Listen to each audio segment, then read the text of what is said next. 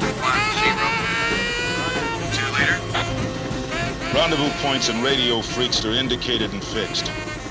AWACS contact on four-hour intervals. Who's our backup? No such thing, old buddy. This is a one-way ticket. Once we cross that border, we're on our own. This is getting better by the minute.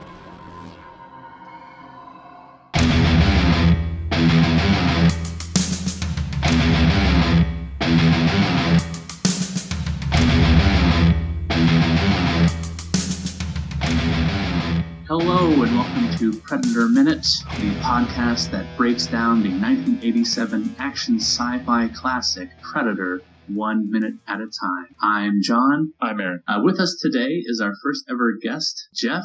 Hi there. Jeff is a buddy of mine from the teaching biz. Yes. Thank you for having me on. I'm very excited to be here with you too. Awesome. Thanks for thanks for being here. Before we start analyzing minute eight, we'll talk about that in a minute. Uh, we just had some quick questions for you. Um, Sure. One being, what is your history with this movie, Predator? Uh, this is a movie that I can't actually remember the very first time that I saw it, but it sits in my mind as one of these uh, films from my early childhood that it was like one of the first R-rated movies I ever saw, uncut, right? Oh, sure, yeah. Yeah, like I, I have a distinct memory of seeing uh, RoboCop for the first time when I was probably around seven or eight, like way too young to see that movie. And Right. and Predator is in that same uh, zone where I remember seeing it, um, maybe at a friend's house. Uh, I was way too young, obviously, Yeah. but um, we we snuck a viewing anyway, and it's just always sat in my heart as one of my favorite action movies. Um, I've seen it many many times since, and uh, I'm very excited to talk about it with you guys today. Awesome. Just a couple more things I wanted to ask. Uh, how about, what is your favorite line from the movie? I, I was thinking about that, and you know, when I was a kid, it was definitely like the "stick around," you know, like the classic Arnold quip. But as I got older, especially in, in more recent viewings, just anything Jesse Ventura says is gold. Particularly Yeah. when he talks about himself as a sexual tyrannosaurus, because one, I don't know what that is, but two, I really want to find out. Awesome. Um, and just o- over the last time you viewed this, I think you told me either a week or two ago you watched the whole thing through again. I was Yeah. wondering, did you have anything like any one thing that particularly stood out to you over the last viewing? Yeah, you know, just as now kind of an older movie watcher, uh, as an adult, I, I really appreciated the visual storytelling of the film. You know, there's a lot of sections of this movie that have very little dialogue, um, and yet it never seems boring. The story moves right along. Um, I love the shot compositions. The action sequences are, are spot on. So I guess just as a, you know, from the perspective of filmmaking, I, I was pretty impressed watching it again later in life. Those things, you know, you don't really notice when you're younger. Right. Just in those first four minutes that Aaron and I recorded, uh, you have the credits playing and you have action going on in the background, but nobody's saying anything. They don't, we don't hear the first line of dialogue until the beginning of the fourth minute in the movie. Right. So yeah, it really goes to show how John McTiernan really, really was was pushing just visual storytelling. And when we talk about the script differences over the last few minutes, um, it seems like just every time there's a change from the script to the movie, it's always just some kind of like a line of dialogue here or there just being cut in favor of uh, the Hmm. visuals. Oh, interesting. Yeah, it comes Yeah. through really well because, you know, in too many movies, I feel like things are just handed to you, right? Which Mhm. is unnecessary. We can, we can see these characters, we can see their expressions, the way they act, a handful of small things they say, and we immediately know a lot about them, which I really appreciate. Right. Okay, so I guess I'll open minute eight here. Minute eight of Predator opens with Mac shaking his head no to Blaine's tobacco offer and ends with the second chopper, Dutch's chopper's augmented view screen showing the lead chopper. And there's quite a bit to talk about here with the different characters, and I, I think we'll just dive right in. Jeff, do you have, since you're the guest, do you have um, a particular topic you want to start us off on? Well, right at the beginning of this minute, of course, we have Blaine, Jesse Ventura, offering everyone chewing tobacco. Uh, of course, everyone refusing. Uh, and then he himself takes an unnaturally large pinch of chewing tobacco and puts it in his mouth and then proceeds to chew it like chewing gum, which is quite disconcerting. I don't know how you guys feel about this. Seems fine to me. so my experience, so I don't know. Do you, uh, when you guys were in were in high school, were there a lot of like kids in your high school that used tobacco products like cigarettes? Uh, I knew a few who would chew and like you'd find their uh, spit in the water fountain sometimes. Pretty gross. Right. So when I was in high school, I only like knew kids that smoked, uh, and it wasn't until I was in college that I even like encountered anyone that used chewing tobacco. And in my mm. experience, right, you just take like a small little bit and you put it inside your lip and sort of let it sit there. is is there is this a different type of chewing tobacco I'm unaware of that you actually chew? you know, I I do not know. Aaron, do you have some input on chewing tobacco here? I think this guy's trying to get all amped. Yeah, yeah. Yeah, I think it's a mix, honestly, of just probably something a lot of people in the military would do because there's probably a lot of downtime from uh, different people I've heard, you know, who talk about the military. They have these inhuman uh, wait times between like any kind of action they're taking, whatever the field they're in. Right. And so one thing you could do to pass the time, I guess, is let your body absorb obscene amounts of uh, chemicals from the, the tobacco. But yeah, that is that is a crazy amount. It's, basically a, a, mouthful that you, yeah, you wouldn't be able to really talk past if right. immortal. But. It reminds me of when like you were a kid and you took like a big handful of like the big league chew, right? The, yeah. the chewing gum out of the pouch. Big league chew. Like it look, yeah, like it looks like that. I have a friend who's a pilot in the Air Force, and so what you're saying makes sense. And he says a lot of pilots will chew because you obviously you can't smoke while you're right. while you're flying. So I can see why that would be a thing in the military. right. Um, and he he does go on to offer it to Mac in this minute. Mac says no, but we don't see him offering the other couple of characters he offers it to until next minute. So we're going to hold off on that whole exchange. Um, but yeah, it's it's one of his signatures. If you, if you think about Blaine in this movie, Jesse Ventura, you can't help but think about uh, the minigun and the tobacco and his lines. Like his, his character is just so well put together as like this character. It's, it's pretty great. Um, in, in fact, his chewing tobacco is not, um, is not something that he had to, you know, adapt to. It's something that he has been doing for years, according to this interview I saw with Graham Bensinger. Mm. At the time, he, um, he was going to these auditions, particularly the Predator one, and they asked him, Hey, do you chew tobacco? Because this character, as written, chews tobacco. And he says that he pulls out a couple different kinds, Copenhagen and Red Man, that he's been chewing for 20 years. So any chewing, spitting, shoving in his mouth tobacco is, is purely natural um, for this film. Well, it's great. Um, it is, fits his character because everything he does and says is kind of over the top. So it would make sense that he chews an unusually large amount of tobacco at a time. Yeah. Aaron, anything on Big Man Blaine? He's a great character. Great character. Um, I have a little bit of information from Xenopedia. I've referenced Xenopedia in the past. It's the encyclopedia for all things Alien and Predator because they share a universe, as we know. They made some great movies like Aliens vs. Predator and Aliens vs. Predator Requiem. Ooh. Not the, yeah. when I say great, I just mean they made Blaine uh, is actually Sergeant Blaine Cooper. He joined Dutch's private military team in 1980. Um, he served with Mac, Mac Eliot, his close friend, as shown in this movie, um, and also the first person he offers the tobacco to. Uh, he served with Mac in the Vietnam War in the 101 First Airborne Division, who is known for their air assault operations, uh, meaning that aircraft drops them behind enemy lines and they work to disrupt enemy communications, supplies. In this case, we see them disrupt an entire guerrilla camp.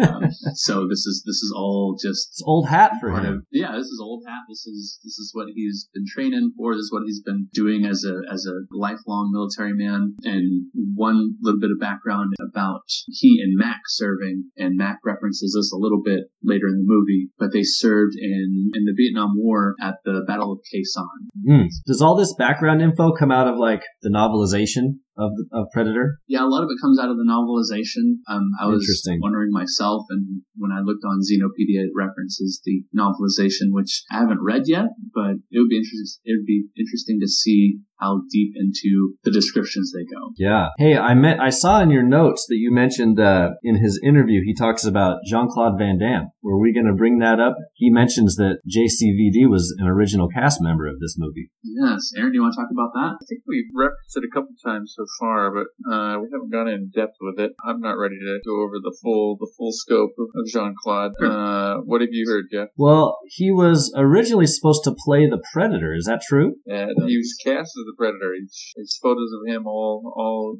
in the, in the whole get up. Wow. And Pretty hilarious. Ventura the claims that on the set. Yeah. Ventura claims that he uh, was complaining a lot and uh, eventually was fired from the cast over concerns that you never got to see his face and the suit was uncomfortable. Just gave me visions of like sad JCVD, like sitting in the Predator suit, like eating a, a cold ham sandwich from craft services. Do you think he Yeah, just? Do you think he just sat doing the splits in the Predator suit, eating that ham sandwich? Split. That's how he relaxes. This is how he relaxes. That's his resting. That's his resting position. That's his tobacco. Oh, Yeah, the only the only photo of him, he's looking not super happy. Mm.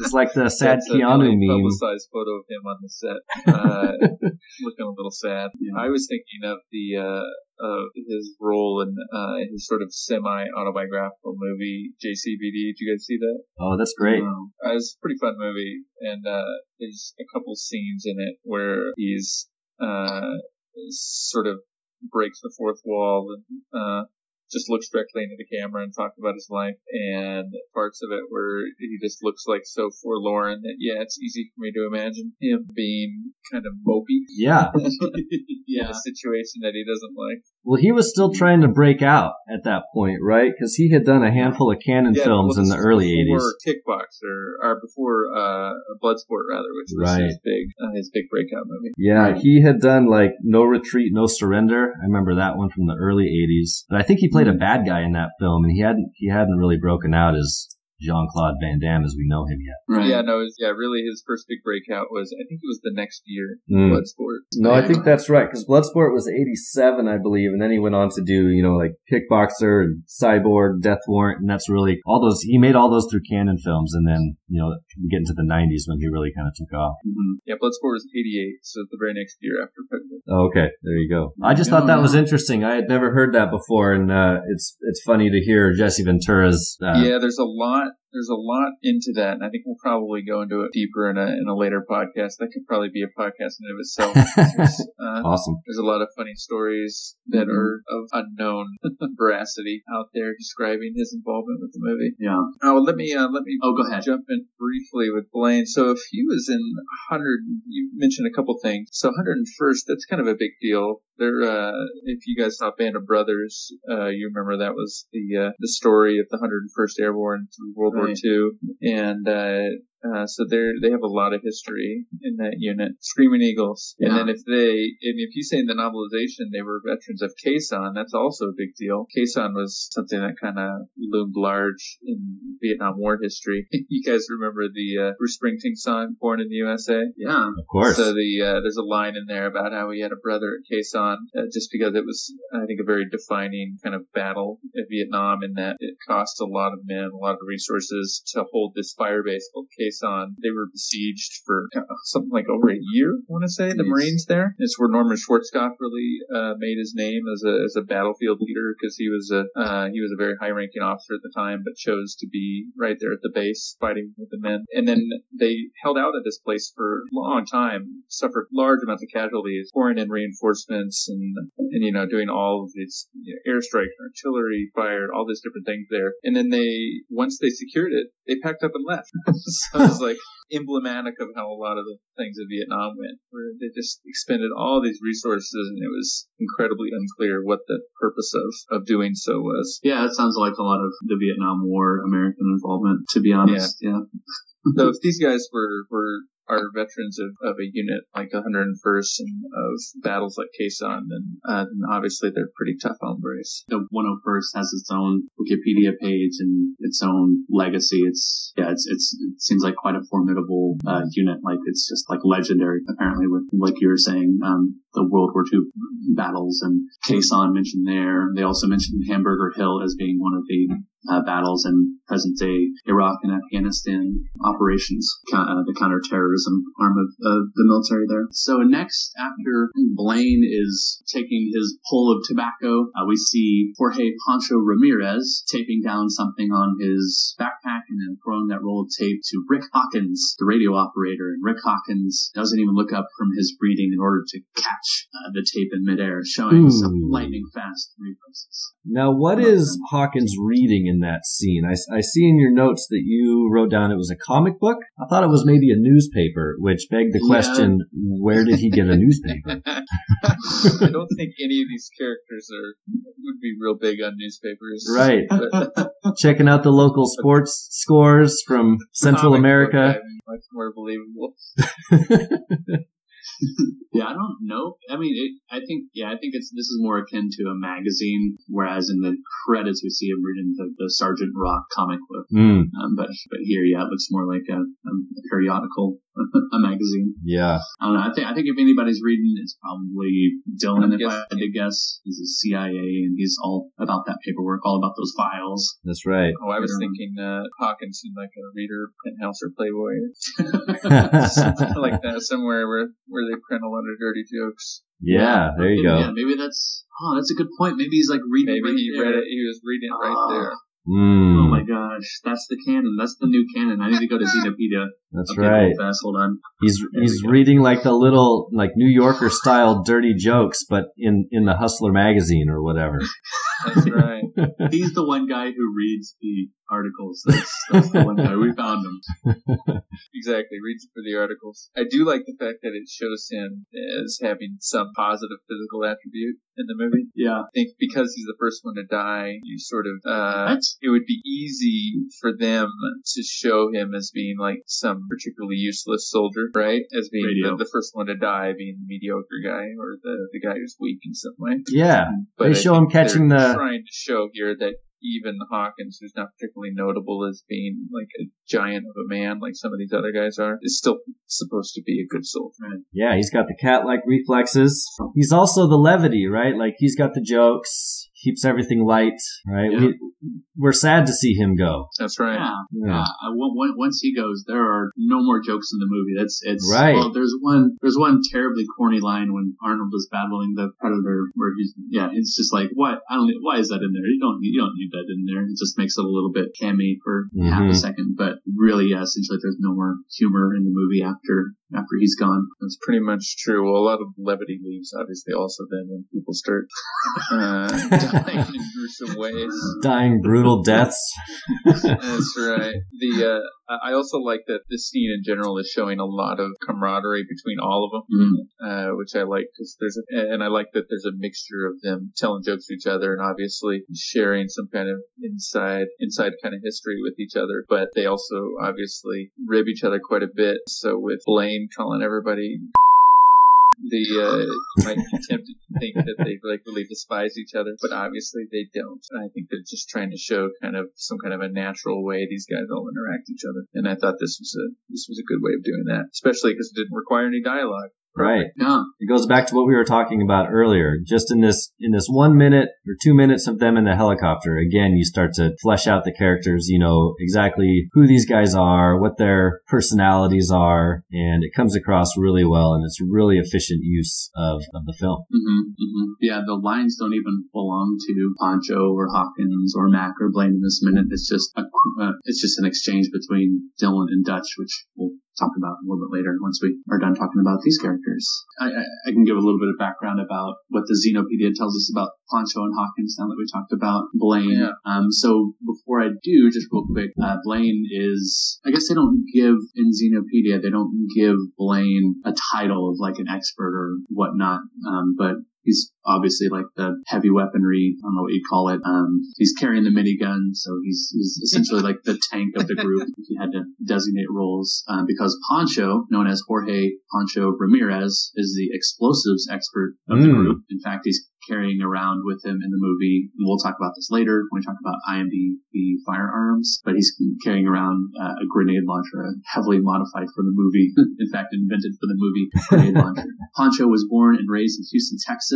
He also joined Dutch's team in 1980, which to me, with I'm seeing this 1980 date pop up again and again, um, that must mean that Dutch formed the team in 1980, and he saw action with Dutch's team in Angola, Cambodia, Lebanon, Afghanistan, Berlin, as they talked about a couple minutes ago, where they rescued some hostages. In the Xenopedia, it mention, mentions Afghanistan as particularly difficult. Um, I'm conscious also Afghanistan? trying to forget it. Yeah, that's right.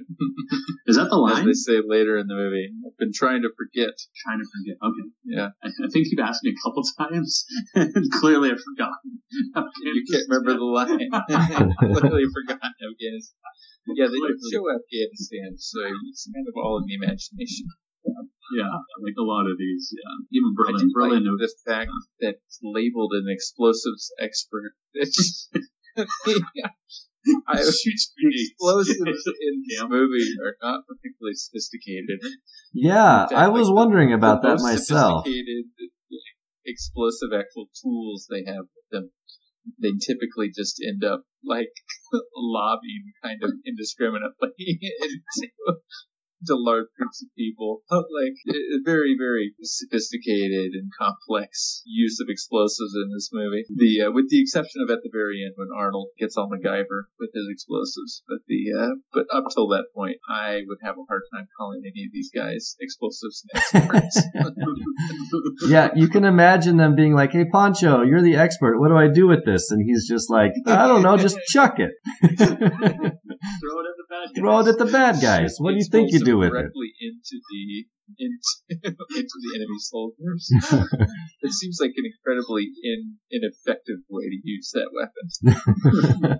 especially especially with the camp, you know, uh, potentially holding hostages that they're trying to rescue. Just, just fired into the middle of Palapas there. Yeah, he's firing off satchel charges and like firing grenade launchers into every direction, throwing grenades, detonating mines, just with complete disregard for whoever's on the receiving end.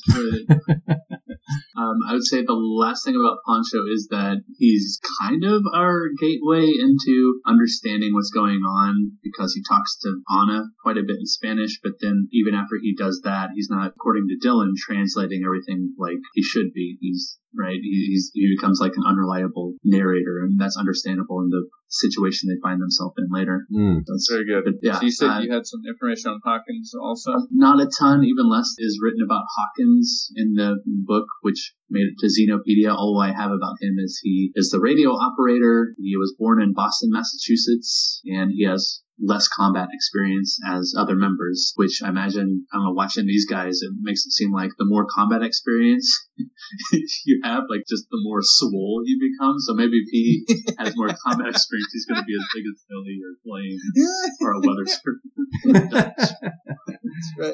just like looking at them like, yeah, just just a few more years, guys, and I'll be as big as you, right? Sure so will. that means he joined when he was 18 because Shane Black's 25 when they made this movie. Mhm. So uh, that's a pretty young age to become a mercenary. yeah. He must have had some formative experiences as a youth. That's all I got on Hawkins. Something to add. This is this is the time to do it. Unless you want to save it for next minute when he tells his dirty joke. Ooh, yeah, we'll have to hang on till then. Okay, stick around. Okay. I get it. what is Poncho actually taping down? Any guesses? Mm. It No. it looks like putting it on his backpack. Is that true? The script says that he's taping camouflage onto his backpack. I feel like all the time. camouflage that they're putting on in general is really unnecessary. I mean, they don't really, you know, we can talk about it more later, but they don't really sneak up on the village. I mean, they kind of do, but then, like we said, they just lob a bunch of grenades and it turns into a giant shit show. Right. It looks cool. It does look cool. Yeah. You're right. Yeah. It just Yeah, mentally prepares them, I suppose. Later, all that matters, they're just just they're just prepping their gear more and more. Uh, You get oh, some okay, nice so- uh, exterior Go ahead. shots of the helicopters flying around. That's kind of cool. yeah, Oh yeah, filmed in Puerto Vallarta. Yeah. Other thing, we we talked a lot about the helicopters in the last minute, but uh, we left a couple things off. So one thing I found since then was that evidently these are UH-1N variant Iroquois, and uh, they came in this common Air Force Special Operations configuration that matches pretty well exactly what we see on the gunship with the rocket pods and the many guns sticking out of the doors. The UHN, UH-1N a little bit different is that it's twin engine, so it's quite a bit more powerful than any of the Huey variants that came before it. right. I mean, you need those twin engines to carry that much tobacco. that much beef. Yeah. Uh, wait, so is the is the gunship also twin engine? Yeah, so they're both Okay. UH, and one of the common variants is this uh, Air Force Special Operations configuration that is, what I've read, the description is pretty much identical to what you see in the gunship in this movie. Hmm. And then the other one is obviously not a gunship, but it is also a twin engine UH-1N Iroquois that's just set up to carry these guys around. But I mean, it's still you could call it a gunship. They are carrying a minigun and like an M60 That's and um, just, it's, I'll call Right, a lot of things like this. Yeah, you call it meat wagon. Arnold Schwarzenegger's biceps. Those are guns, right? Yeah. Yeah. I don't know what would be heavier. Would be like their chopper that they're in with all of them, or with like the hundreds of pounds of weaponry and right guns and ammo in, in the gunship. I don't know. It, it would be a toss up, honestly, between the two. But that's okay. We're not. we're, we don't need to worry about that. That's for Let's talk about the layout okay. first, because I think there's more more input that we could potentially have on the, uh, on the symbolism, which I think is, is is good. So you drew a really good diagram, and it shows. I think Thank you. And you put it in well, a it shows pretty well exactly how uh, what people are are how they're uh, how they're oriented in the in the helicopter. But I think one thing that's worth pointing out, and this was the case in every Huey I ever rode in, uh, was seats never face inward. Everything's facing out. The helicopter is built to be built for people to leave. oh, Right, interesting. Like the idea is not to sit in there and look at each other. the idea is to is to sit in it for the minimum amount of time before you can get the heck out Mhm. and the uh, uh, so there's nothing between you and the door, and so uh, you have seats. Uh, uh, well, so let's start at the front. So you got pilot and co-pilot, right? Mhm. Directly behind pilot and co-pilot is bulkhead. There's metal and electronics and crap like that. And then so facing opposite the uh, uh, the opposite direction of the pilots is going to be a row of seats. There's usually four or five Mm. uh, seats, so facing the facing aft, facing the rear of the helicopter, Right. and then opposite them is going to be another row of seats facing forward. Uh, so they would be looking over the pilot's shoulders, Okay. the pilot co-pilot's shoulders, and the uh, I think standards four facing forward, five facing backward, and then uh, and then the way the inn is laid out is they have uh, a little bit of space to the sides and going backwards uh, from there, and that's really well. You can see that that, that sort of cutout shape really easily in the, just in this minute because when uh, Blaine is looking over his shoulder at Mac, uh, he's sort of looking back further back in the helicopter, and in that in that little cubby area is where uh, Mac is sitting hmm the uh, uh, so everyone is in one of those sort of two lines basically, either in the rear of the helicopter looking forward or uh, forward uh, in the helicopter looking looking aft. Okay. So you had it absolutely right on who's in front, who's in back though. The thing that makes it a little bit confusing in this minute is Ramirez is moving around. Yeah. Pon- Poncho's character is moving around, so you can't. It's not always obvious exactly who's supposed to be where. So in, in particular, where he throws the tape, Mhm. it looks kind of odd because he's throwing it like across the helicopter, and yet seconds later, it's you're looking at Arnold and Carl Weathers talking to each other, Right. and uh, and you can see really plainly that Ramirez is on the is on the opposite side of them from from Shane Black's character from Hawkins, Right. Like So they're like in the they're same directly in between. same Yeah, they're exactly the same rows. There's, they couldn't have done that tape throw when they're sitting in that row, or else they would have hit Arnold in the head with the tape. Oh, yeah, he would have been a- Uh, upset. I we just found, just found it. Exactly. just found a goof, I think. He would have. So have. yeah, I think what happened is that they recorded Carl Weathers' lines like while Poncho was there, and then for um, the interactive scenes that Poncho was supposed to be like right next to right Blaine and Mac, like you're saying, across from um, Hawkins, I think. Well, It's, it's not necessarily a goof. Maybe he is moving around in the back of the helicopter. Also, that would be that would not be recommended. I know they used to complain to us all the time. Like if you would so much as like shift your weight around in your seat, they'd get upset. Talk about it throwing off the balance of the aircraft. Presumably, they don't want you moving around a lot in the back, but there's no reason you couldn't be. What do you guys make of uh, Mac just being isolated, kind of sitting back there by himself? Mac. It's a good question. I think he is just off in his own world. Uh, we see him not really able to handle the reality of what's happening later on. I think the guy's, you know, I think he has some issues mentally. Okay. Well, that- Wow. That's my that's my own interpretation. Yeah.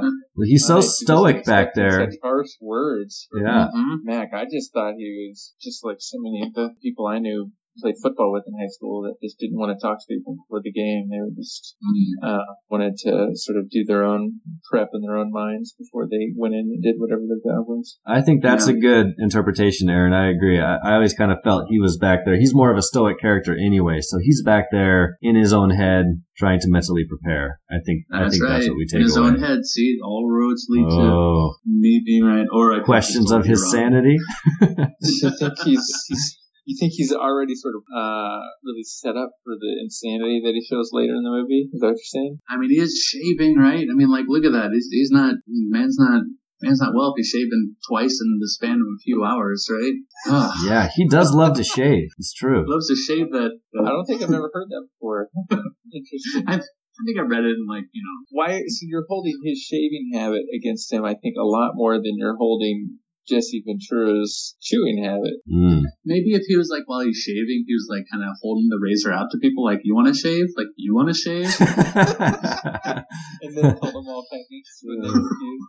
or just call them all like, you know, like Neanderthals or like ha- hairy monsters or something like that. Like, it's a bunch of Harry and the Hendersons around here. That would that would make him more normal in your life. I guess. I don't know. I, I, I, it wouldn't. I'm just saying. I'm going to go just- ahead and say I think you're reading into it more than more than you should. But Awesome. I will say that I think you're right that I'm sure they're all a little bit damaged by years of combat exposure. I'm sure that's not good for your psyche. Yeah. so, yeah. I just. Yeah. Go ahead. oh, I I was uh, gonna bring up the the conversation between Arnold and Carl Weathers uh, if we're ready Oh, to yeah. get into that. But if you guys have anything else to say about the the seating chart, I, I'll let you finish. I wonder if they decided on it beforehand, or do they just all pile in? I think. Or are I we think overthinking this maybe a little more than we should? Perhaps a little bit. I don't know. I think there's a little bit of purpose there, but I'll talk about that next one. We'll talk about the whole symbolism because then I'm going to talk seat buddies. All right, go ahead about the dialogue. Well, so I, I do think it's interesting what you said about Mac. I want to just briefly touch on it one more time. That every one of the characters in this movie, except for Hawkins, probably just because he doesn't get a chance, shows at least one moment where they're clearly kind of uh, reflecting. Yeah, they're, they're like you were saying, they're all damaged from years of combat experience. That's going to do a lot to the psyche, but yeah, also give a lot of demons um, to be carrying around with, you know, that I forget what they call it. It's like survivor's guilt, right? They've talked about it a couple times in there, or they talk about it a couple times in the, the background here and later on in the movie about right being just a, a couple of the survivors out of these big battles. Except for Blaine, I don't think he feels a lot of those kind of feelings. No, Sort no. get the Keeps feeling those he just very keeps down on, doesn't. He has very little emotion. Just chews on it. That's what he does. Hey. Um, and we we in this scene learn that uh, they're essentially on their own, right? There there is no backup. Like, I mean, it's it is it's pretty plain and straightforward that we're just being told through the through communication that right they're they're on their own as a team until they're extracted. So there's no them if they need it. Well, I think it, it I- goes to our bigger point that we were talking about, how this movie really unfolds and lets the viewer just uh, take in what's happening and it's not explained to you too much. So Mhm. we haven't learned a whole lot about, we don't really know where they are in the world other than it's somewhere in Central America. We're slowly Right. learning who these characters are. And now we're dropped this little tidbit that, oh yeah, you're all by yourself. You're going to the middle of nowhere. If you get in trouble, there's going to be no one to help you. And they, I think that they just do a really good job of building this, uh, kind of sense of dread. You know something bad is going to be coming up soon. You're not quite sure what it is. And all that is conveyed, you know, in this very short amount of time. So Right. I, I, I just feel like the efficiency in the storytelling, and especially in the first half of this movie leading up to the really good job with that. Yeah, totally. Yeah. Um, I like what you're saying about right, like they're quickly telling us that the team's going to be alone, meaning anything they come up they come up against, like we as an audience are not going to expect at at any rate um, some kind of rescue from above to happen or some good guys to bust out of the jungle and help them out. It's it's very much we're going into this with that team knowing that you know if they come across trouble, it's on them to handle that trouble. There's yeah, like he says. No such thing as back. Right. and. And and it also I establishes that later on, once Arnold is is by himself, no one knows about it. Right? He's just completely on his own. Mm-hmm. Yeah. Mm-hmm. I Sorry, think this is also what a continuation of his uh, of him sort of relying on Mac leading him into the sit- or, I'm sorry, relying on Dillon leading him into the situation, Dillon. Dillon. and uh, and a little bit more foreshadowing that things are are continuing to go not the way he would want it to be, not any kind of a safe or well constructed operation. That it's uh, just him rolling along with his friend Dillon, who he's expecting to lead him well and keep him safe, even though he doesn't have obviously all the information about what's going on. Yeah, but you you would think would be like I don't know, intimidating for someone holding that truth away from the rest of the team is right. He's he's definitely outnumbered and outgunned if if they become hostile towards him for for holding that from him. But he's yeah, so Mhm. either that's brave or foolhardy. Well, you start to realize that you can't quite trust Dillon just in this conversation because already he has made it clear that he hasn't given them the full story and he's only handing out small bits of information as he feels like they should get it, right? So right, right, Right. right then it's kind of the moment I, I feel like in the movie when your allegiance to, uh, to Dillon, Dillon is, uh, Dillon. Dillon is compromised, right? So you kind of realize know, he's, I- he's not quite the John good guy. we think it's been compromised from the beginning. Mm, uh, Yeah. just simply by introducing him as a CIA agent. It's definitely like, right. Yeah, we we talked for a good chunk of our minute last minute about uh, just the I don't know the the some of the bungles and the the divisiveness of the CIA and other intelligence gathering arms of the government and how yeah Aaron Aaron had a good a good rant and I had some research to back that up too. It was, it was, it was good. It was, it I was thought you were going to cut that. Fix it in post. Fix it in post. all right. Well, that's all I had about their, their conversation. Okay. Uh, I do think you need to use that as your slogan. I'm just throwing that out there. Your It's tagline. getting better by the minute. Boom. Oh, I should totally. point. Boom. I could, yeah, I can totally alter Very the graphic. If anything, I could just, if anything, I could just put that on the editor minute graphic that goes out like this is getting better by the minute. Right. like there you go. And we don't get much after, after that conversation. We get another, you know, exterior shot of the helicopters and then it just pans over to that night vision looking screen. And, uh, and that's the end of the minute. Yeah, um, yeah, I'm just kind of down to my last scraps of notes here, and I can talk about whatever the face paint later when Billy's I think we already did talk a little bit about the face paint. Oh, did we? We talked about how Mac's not wearing any. It looks like Blaine has kind of like maybe a Well, I think Jeff brought up the idea that what's the point of it? right. And we said it looks cool. I think I think each each character each actor probably was just deciding for their character what it would what would look coolest yeah. or what would look most characteristic for for their particular character, and that's what they did. It's like football players putting on eye black, right? And like some of the players will just like sh- put eye black all over their face, and it's just part of their getting ready ritual. Same Right. idea. Same Well, in theory, you could put some camouflage on that would, I think, be really useful. The uh, depending on what exactly you're doing, but obviously these guys are not being super uh, sophisticated with the way they apply it. Yeah, they're not in Right. stealth mode. Right. They're not like in the in ghillie suits and stuff like that, and holding like the Exactly. Well, they taking the do. It's it's stuff. funny. They like they do both, right? They sneak up all stealthy, And then when they decide to act, they just hurl explosives. and they stand up in the open in the camps, just firing Right. It's like, yeah, I can see you. The the camouflage is not really helping you at that point. I can't wait till you guys get to that scene. They got some great like guys flying through the air Yes. explosions, right? Like Oh, yeah. obviously they were standing on a springboard and then hit the button and just shot Yep. them up. that's some, that's some A team. Oh, pyrotechnic work right fantastic. for sure. Yeah. Hey, Hey, it really, I think it is. I think Baxley was. it is the A-Team, yeah. Uh, You're right. Uh, okay, I think the last couple things I have for here, uh, just kind of trivial points, is that long tall Sally that started last minute runs fully through this minute, fully through the next minute, and a few seconds into the next minute after that, and that adds up to about three minutes ten seconds. And this song originally is only a couple seconds more than two minutes, so they're repeating some places, but uh, they're repeating some parts of the song, but you don't really notice because there's a lot of good uh, riffs and in the middle of the song. Um, and last thing I had was the red interior lighting. Aaron, I think you mentioned to this after we recorded uh, last time. Um, I was wondering why red, and you were coming back to well, there's a lot of red and green in this movie. Those, those are kind of like the you know the, the the color scheme of this movie. A lot of jungle green, arterial red, and so the red fits in in that quite a bit. And I was wondering how do they see the red markings on the map in red lighting? And that's answered right here with Dillon using a flashlight to to better see those markings. Oh, uh, one other note about Long Tall Sally. Uh, they play that during the credits of the third, I guess, pure Predator movie, Predators. Right. The uh, Adrien Brody Predator. They The, play that in uh, Predators? That's great. I've never noticed that. I have not seen the movie. I had to read that. Ah. I was told that it plays in the credits. So, I'm a fan of Predators. That's- it's that's- uh that's not a bad one. uh, but in our effort to beat this dead horse as much as we can, Do it. uh, the uh, you mentioned the last frame is uh, viewing up on a uh, a display up by the pilots. Some obvious foreshadowing. Totally brought that up in the I think either the second or third minute, just that motif of like watching, of like being watched or characters watching others. And, right.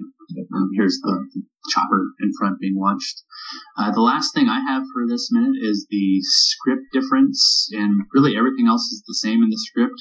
The only difference is uh, instead of grabbing a handful of tobacco, of loose tobacco, um, Blaine is just cutting off like a block of Yeah. tobacco. And pictures of this and that stuff looks nasty. Oh. just a big And- old block of And he has no tobacco. he has no spitting container that we can see. So we are to assume he's either spitting on the floor or just uh just gutting it. I don't know. well, I got good news that that the answer to your question will be answered in the very next minute. Oh, I'm excited. I think minute 10 is where they show him Oh, sorry. not Yeah. gutting. Mm. Yep. Spoiler. Much. Spoiler for the tobacco. Yeah. As kind of a, a continuing color palette in the movie. I had never really thought about that before, but even the cover of the of the movie, right? Like the the VHS box, right, is kind of red and green. Um, A lot of war movies are like this. Yeah. Uh, I remember uh, seeing an interview with Steven Spielberg. He's done, you know, obviously like Saving Private Ryan, really notably. Uh, he says post production they crank up the green and red. mm, Uh, it makes Make sense. It's sure a it's such a high contrast. Yeah. High contrast. Yeah, really. Right. The red really stands out when we see it uh, in the jungle in this movie. Yeah. Yeah. Cool. Um, well, if if are we ready to wrap it up? mm-hmm. All right. Well, if you have um, experienced chewing tobacco or riding in a helicopter or both, uh, let us know. Uh, you can email us at predatorminute at gmail.com. You can let us know through Twitter and Facebook, both using the handle at Predator Minute. We are hosted on SoundCloud, Podcast Republic, and I'm learning more and more people are finding this through just whatever native app they usually use for um, podcatching. So for Predator Minute, I'm John. I'm Aaron. And I'm Jeff. Thanks for having me. This was great. Yeah, thanks for being here. Uh, Jeff, maybe you can come back next week. I'd love to. That'd be great. All right. Cool. So until next time. give me a Stick call. around.